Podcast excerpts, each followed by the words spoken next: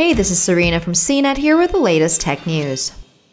Apple on Monday laid out its plans for U.S. investments over the next five years, including contributions of more than $430 billion, a new campus in North Carolina, and 20,000 new jobs across the country. The iPhone maker said its latest commitments also include tens of billions of dollars for the development of next generation silicon and 5G technology.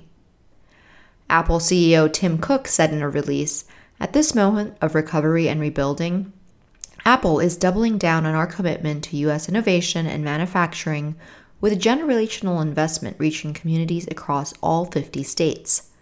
We're creating jobs in cutting edge fields from 5G to silicon engineering to artificial intelligence, investing in the next generation of innovative new businesses, and in all our work, building toward a greener and more equitable future.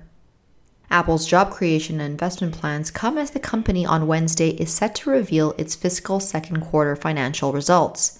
In January, Apple announced its largest corporate profits and revenue ever for the three months that make up its fiscal first quarter, which included the launch of the iPhone 12 lineup and the holiday shopping season.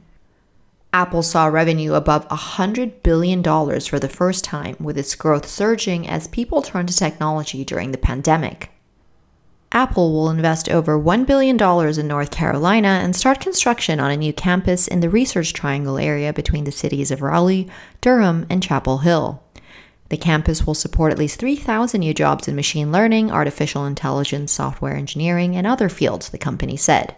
The tech giant noted that its pledge Monday to create 20,000 jobs over the next five years comes in addition to a 2018 plan to add 20,000 jobs by 2023 a goal it expects to meet.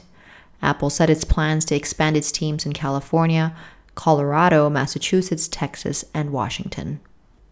Apple also touted its environmental and clean energy efforts, including a massive solar farm project in California that it announced last month. For more of the latest tech news, visit cnet.com.